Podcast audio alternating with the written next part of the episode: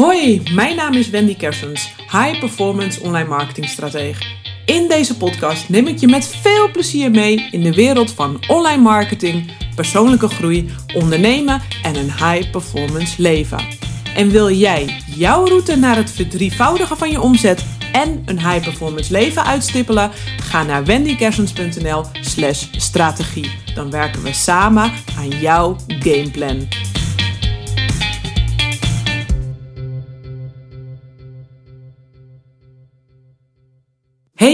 Wendy hier. Leuk dat je weer luistert. Luister je voor het eerst? Welkom als nieuwe luisteraar. En heb je al vaker geluisterd? Dan heb ik ook weer een hele mooie podcast voor je klaarstaan. Een nieuw jaar ligt voor ons, nieuwe kansen. Dus ik dacht, laat ik even met een gezellige podcasttitel starten. Molly-betalingen, zelfs als je in het ziekenhuis ligt.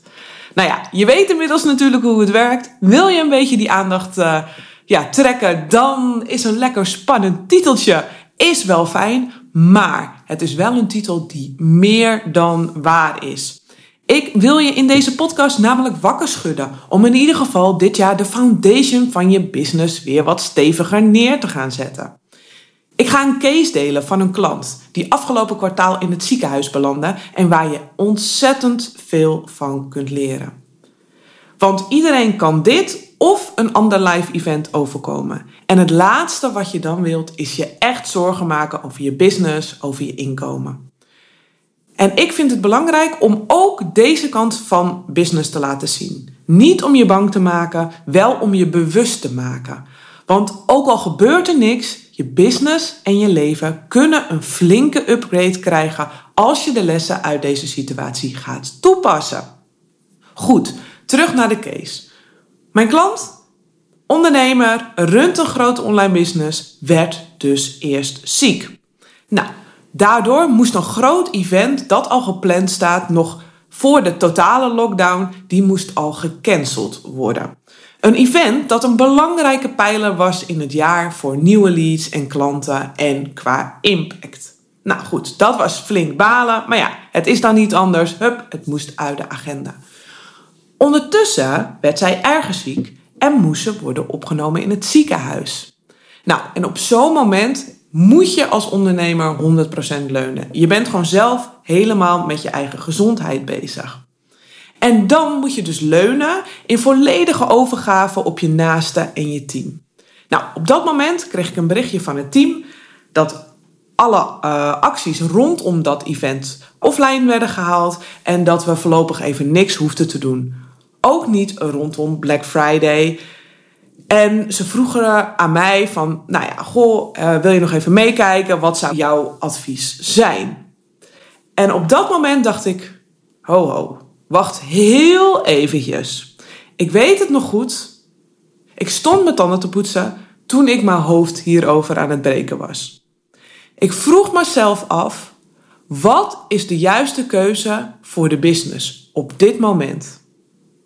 Dus de emotie eruit, maar puur even kijken naar de business. Niet naar de persoon, maar wat heeft de business nodig? Ik wist direct het antwoord. Ja, alles rondom het event cancelen. Dat hing ook volledig aan de ondernemer zelf vast. Maar ik wist ook dat er dan een alternatief moest komen. Dus ja, zeker, we gaan wel een Black Friday campagne opzetten. Zodat er geen gat zou ontstaan. Want terwijl jij in het ziekenhuis ligt of iets anders hebt waardoor je niet kunt werken, lopen ondertussen natuurlijk de vaste kosten ook gewoon door. En het is een business. Maar goed, de ondernemer was er zelf niet. Dus ik dacht: oké, wat ligt er op de plank wat nu relevant is, wat nu interessant is, waar de boel al van in de stijgen staat, waar er al mails van beschikbaar zijn en waar we eenvoudig een actie mee op kunnen zetten. En laten we dat dan doen. Heel clean, heel eenvoudig en simpel, maar wel een actie. Tweede wat door mijn hoofd schoot was wat zou kunnen helpen als steun in de rug voor degene die in het ziekenhuis ligt. Waar ligt mijn invloed op dat gebied? Naast natuurlijk de mentale support hè, lag die ook in de keuze om wel ja te zeggen tegen een campagne. Als vervanging van de campagne die niet door kon gaan. Want laten we wel wezen, hoe fijn is het dat als je in het ziekenhuis ligt bed en ondertussen de Molly payments gewoon lekker binnenkomen. Want ik weet het, hè? de meeste die hebben dat gewoon op hun mobiele telefoon staan, de ondernemers. Want dat is natuurlijk lekker. Het geeft je ook een gevoel voor overvloed. En I know, ik weet echt als geen ander, geloof me, dat het totaal niet belangrijk is op zo'n moment. Want je gezondheid is je alles. Maar het is wel heel erg fijn als het wel gebeurt. Dat je daar in ieder geval geen zorgen, stress of spanning om hebt. Maar misschien wel zelfs een beetje van opveert. Zo van ching ching ching, molly molly molly.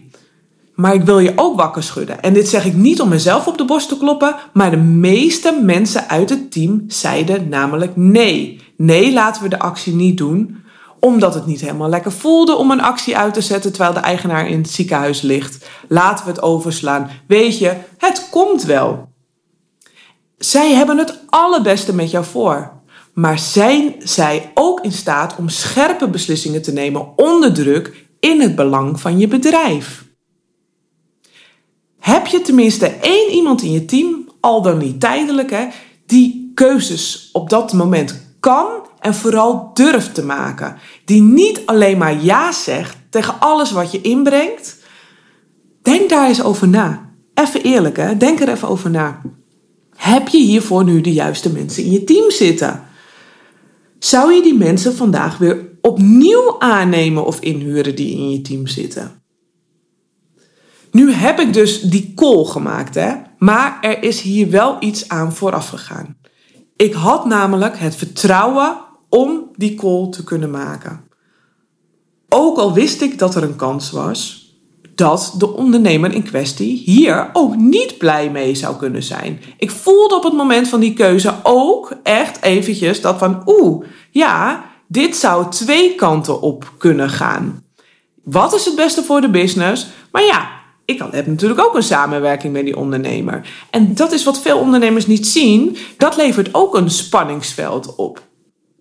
Maar weet je wat hier het essentiële in is? Die safe space om die keuze te maken is in de periode daarvoor al gecreëerd. En natuurlijk zal het ook uh, te maken hebben hè, met uh, wat, wat, voor type mens ik ben. Maar ik voelde wel de safe space om die keuze te maken. Het is namelijk daarvoor, een aantal maanden daarvoor, al letterlijk besproken in het team. Dat als je keuzes maakt, ook al twijfel je, tuurlijk, je kan adviezen vragen. Maar als jij in het belang van het bedrijf handelt, is de keuze altijd oké. Als je dat kan uitleggen waarom het is geweest, is de keuze altijd oké. En dat zorgt ervoor dat je dus niet gaat uh, micromanagen. Als leider heb jij namelijk die visie uit te zetten, maar ook en vooral je team te empoweren. Want als je te veel moet micromanagen, is er namelijk te weinig vertrouwen. En misschien zeg je wel, ja, maar ik heb alle vertrouwen in hen. Nou, A, is dit echt waar? En B, hebben zij er ook alle vertrouwen in dat zij fouten bij je mogen maken? Dat niet direct hun kop eraf wordt gemaaid zodra ze een fout maken. Kortom, creëer jij een veilige plek voor hen. En je beseft het misschien niet, maar heel veel ondernemers die ondersteunende diensten verlenen aan jou, die zijn zelf bang dat zij het niet goed doen. Of dat zij niet goed genoeg zijn. En dat is menselijk. Hè? Ik bedoel, in the end, we are all human. Maar dat heeft dus wel impact op je business. En het is aan jou als leider van je bedrijf om een visie uit te zetten, om die safe space, om keuzes te maken, te creëren. En soms gaat daar gewoon ook even tijd overheen. Maar wees je er bewust van en kijk eens ook eventjes van hey, welk uh, gedrag vertonen mensen? Hebben zij twijfels daarover? Kun je dat misschien opengooien? Kun je er een gesprek over beginnen? Ja, dus is er voldoende vertrouwen en geef jij voldoende vertrouwen? En hebben zij zelf voldoende vertrouwen om keuzes te maken? En begrijp me goed, hè, niet iedereen hoeft ook zo'n call bijvoorbeeld als deze te kunnen maken. Er zitten in dit specifieke team ook echt topmensen, allemaal zijn ze topmensen, die echt supergoed zijn in dat wat ze doen. En binnen hun eigen gedeelte durven ze zeker die keuze te maken. Maar heb in ieder geval één iemand in je team aangehaakt die hier scherp op kan zijn, die wat meer de overview heeft en die dus ook echt keuzes durft te maken. En als derde overweging nam ik dus mee, hmm, dit zou nog wel eens een huge kans kunnen zijn voor de ondernemer zelf. Om te zien wat er gebeurt als je er niet bent. En jouw input er een onbekende tijd niet is. Om te ervaren wat er gebeurt als je nog meer leunt op je team, op de processen. Want als je moet, dan lukt het in ene wel. Dat is wel een interessante, hè? Als je moet, dan lukt het in ene wel. Wat staat er dan tussen? En ik hoop natuurlijk dat je versteld staat hè, als het gebeurt. Maar ik heb wel gezien, er moeten wel echt twee dingen goed op orde zijn. Dus neem die voor jezelf mee nu het nieuwe jaar in. Er moet minimaal één soort automatisch proces zijn. Dat door kan lopen, ook al ben jij er niet. Een foundation waar je bedrijf op kan leunen. Dat kan dus zeg maar een proces zijn, een eh, funnel bijvoorbeeld, maar het moet zeg maar een lead- en salesproces zijn. Eentje die gewoon continu doorloopt, waar dus nieuwe leads inkomen en waar dus sales uitkomt. Uh, uh, Zo'n proces, minimaal één proces, moet er zijn. Wil je dit ja, kunnen laten doorlopen? Als tweede moeten er teamleden in je business zitten die de boel voor je kunnen opvangen. En nee, dat hoeft natuurlijk niet voor alles te zijn, maar in ieder geval dus die basis. En die basis zet je dus neer met systemen en processen. En als je wilt opschalen, is dit überhaupt essentieel, want je kunt niet meer alles doen. En je maakt je ondernemersleven gewoon een stuk makkelijker. En nu zul je misschien denken, nou, zo vaart zal het allemaal niet lopen. Ja, dat dacht deze ondernemer ook. En ook ik heb dat zelf ook al meerdere keren gedacht. Maar ik heb nu ook twee keer in mijn ondernemersleven meegemaakt dat ik er echt totaal af lag. Nou, ik hoop uiteraard dat het jou bespaard blijft. Maar het kan gewoon gebeuren. Oké, ik belandde niet zelf in het ziekenhuis. Maar uh, echt geloof mij, de eerste keer moest ik, uh, moest ik door na mijn scheiding. En kon ik, doordat ik, uh, ja, ik was er nog fysiek, geestelijk of eigenlijk mentaal totaal niet. Maar ik moest door destijds. En als ik nu terugkijk, denk ik, oh my god, dat was echt verschrikkelijk. Ik had ja, echt één keer en nooit weer. Dat heb ik ook echt destijds tegen me gezegd. En daarna heb ik ook echt personeel aangenomen. En dergelijke. Ik heb er ook echt naar gehandeld. Want ik dacht één keer en nooit weer. Ik moest destijds door. Nou, je wil dan gewoon liefst onder een deken kruipen. Maar dat kon niet, want ik moest door. Nou goed, daar kunnen we van alles van vinden. Maar ik weet wel, zeker als ik nu terugkijk, denk ik dat was echt niet gezond. Maar goed, heb het uiteindelijk gered. Maar uh, ik kan het je niet aanraden. En de tweede keer zat ik een paar maanden bij mijn moeder op de intensive care. En ik was toen zo blij dat ik destijds wel een team had die voor mij de daily business kon oppakken. Dat was zo'n verademing, dan kon dat gewoon doordraaien. En dan kon ik bezig zijn met wat dat op dat moment echt belangrijk was. Nou goed, even een korte samenvatting van wat er dus allemaal gebeurde in de business van deze ondernemer. Terwijl zij in het ziekenhuis lag. We deden dus wel een flinke campagne dat vervolgens 125 nieuwe klanten opleverde. 125 nieuwe klanten, hè, die als we die actie niet hadden gedaan, er niet waren geweest. De maandelijkse QA in de community van deze ondernemer hebben we opgelost door deze te vervangen door de inzet van teamleden. Want ieder teamlid heeft ook een expertise. Dus we hadden even gepolst in de community op welke thema's er het meeste behoefte was. En voilà, opgelost. Een aantal uit het team hebben de call gedaan en het was super waardevol en het werd als heel erg tof ervaren. Ja, het was anders, maar het was nog steeds enorm waardevol voor de klanten. Ook weer eens een keer een ander geluid.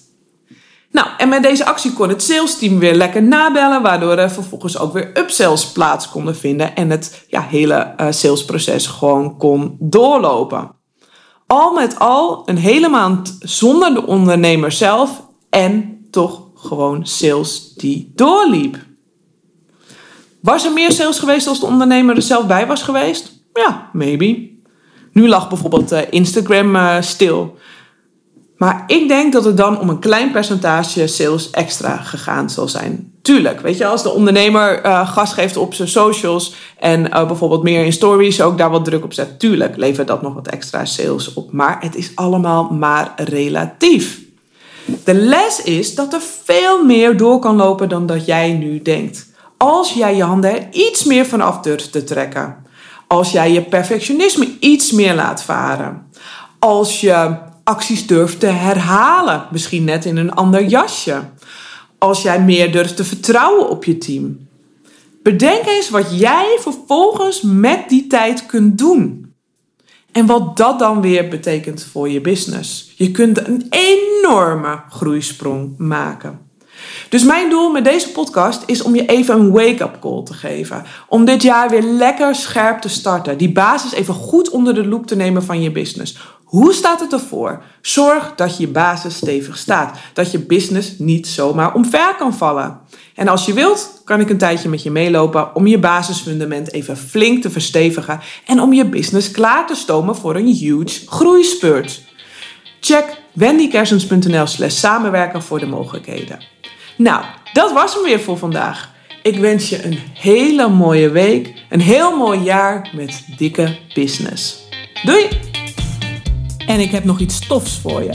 Wil jij de ondernemersreizen lezen van andere 6- en 7-figure online ondernemers? Download gratis mijn nieuw Digital Leader magazine via wendykersens.nl slash magazine.